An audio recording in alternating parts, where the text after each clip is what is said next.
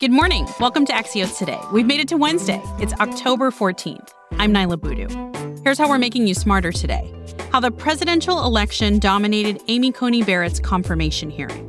Plus, why Apple's events aren't what they used to be. First, though, the questions Joe Biden hasn't answered are today's one big thing.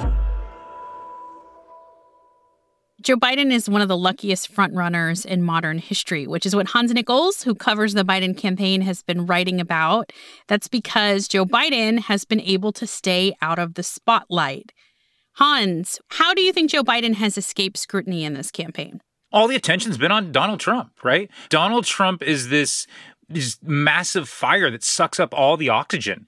And Joe Biden hasn't had the normal amount of attention that you'd get.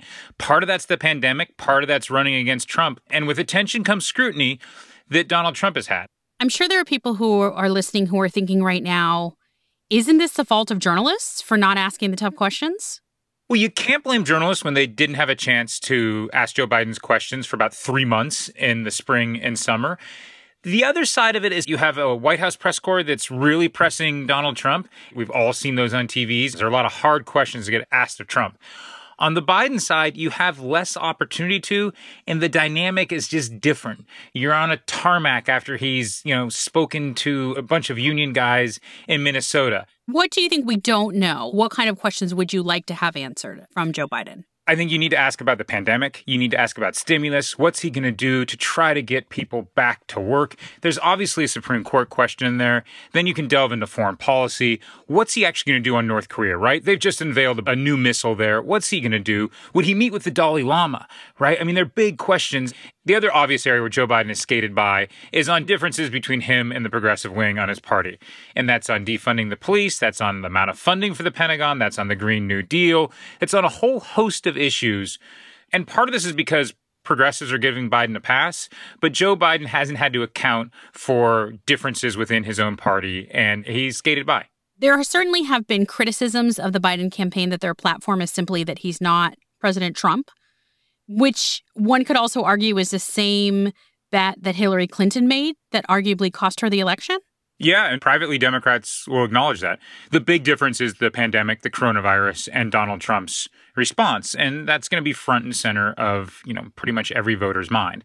So while yes, it's more of an anti Republican as opposed to a pro Democratic approach, the big difference is that Trump's in charge. Voters know what he's done. We'll see how it falls. What are you watching for then in the final three weeks? The final debate. I'm looking at turnout. No one knows what the electorate is going to actually look like. And that's the test here is can Joe Biden find more voters than Donald Trump? And Donald Trump clearly surprised Democrats in 2016. Totally possible that Democrats surprise Republicans. And even if Republicans make all their marks, Democrats simply find more voters. Hans Nichols is a politics reporter for Axios. He covers the Biden campaign. He also writes the Sneak Peek newsletter. Thank you, Hans. Thank you. We'll be back in 15 seconds with a recap of yesterday's Supreme Court confirmation hearings. Welcome back to Axios today. We wanted to catch you up quick on two Supreme Court stories. Yesterday, the High Court allowed the Trump administration to halt its census count early. This decision has civil rights groups worried about a possible undercount, which also could affect how congressional seats are allocated in the future. While the Supreme Court was deciding this case, Amy Coney Barrett was facing the Senate for the second day of her confirmation hearings. Barrett declined to give her views on several high profile partisan issues like Roe v. Wade. Senator, I completely understand why you are asking the question, but again, I can't pre-commit or say, yes, I'm going in with some agenda because I'm not. I don't have any agenda. The Affordable Care Act? And I assure you that I am not. I'm not hostile to the ACA. I'm not hostile to any statute that you pass.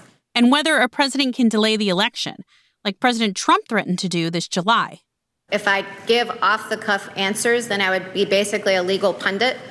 And I don't think we want judges to be legal pundits. I think we want judges to approach cases thoughtfully and with an open mind. Here's a takeaway from Axios' Supreme Court expert Sam Baker. The hearing sounded a lot more like 2020 campaign messaging than anything directly related to the Supreme Court. This is the day we've all been looking forward to. It's remarkable to think about where iPhone started and where it is today.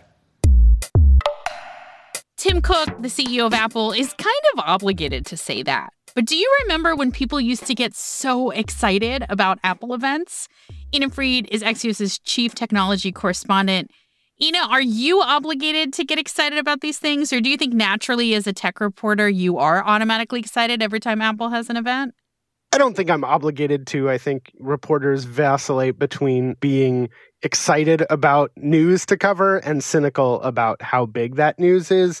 But I definitely, as someone who's been going to these for 20 years now, have noticed a waning of the excitement here. Why is that? I think there's a few reasons, and I wrote about this for Login. One is just the absence of Steve Jobs. He was a great salesperson and made everyone excited. But others are one, the details often leak out. There just haven't been many surprises, many new, never before seen things. The one more thing that Steve Jobs was famous for. We thought we were getting new iPhones, maybe a couple of other products. That's basically what we got. For you, what's the biggest takeaway from what Apple announced yesterday. So these are fine upgrades if you're looking for a new iPhone. They've got better screens, a faster processor, but I think most of the significant changes are things that people might not use right away. So all of the phones come with 5G, but you may not have 5G where you live, or at best, you probably have the slow version of it. So you're not going to notice a giant speed improvement, and there isn't going to be that much you can do with it from day one. So, after this event wrapped up yesterday, what were you thinking about? What's the most significant thing consumers should be taking away from this? I think the real question is how is the phone you have serving you? What best fits your needs? I think one thing that Apple has done is it now has a much broader range. Figuring out what you actually need and not overbuying is probably going to be the task for many people. Ina Fried writes the login newsletter for Axios. Okay, maybe Apple announcements aren't as exciting as they used to be. So before we wrap up today, we wanted to share another announcement this week you might have missed. Paul? You're listening to audio from some grainy footage from a Nest doorbell camera. Paul? Paul? It's Bob Wilson. Yeah. Paul is Paul Milgrom, Bob and Mary's neighbor, and they had something to tell him that just couldn't wait. You've won the Nobel Prize. And so they're trying to reach you, but they cannot. Bob was actually Paul's co winner. They won the Nobel Prize in Economics together for their work on auction theory. But when the Nobel Committee couldn't get a hold of Paul, there's a nine hour time difference between Sweden and California. Bob and his wife took it upon themselves to make sure Paul wasn't left out. Wow. Okay. Will you answer your phone? Yes.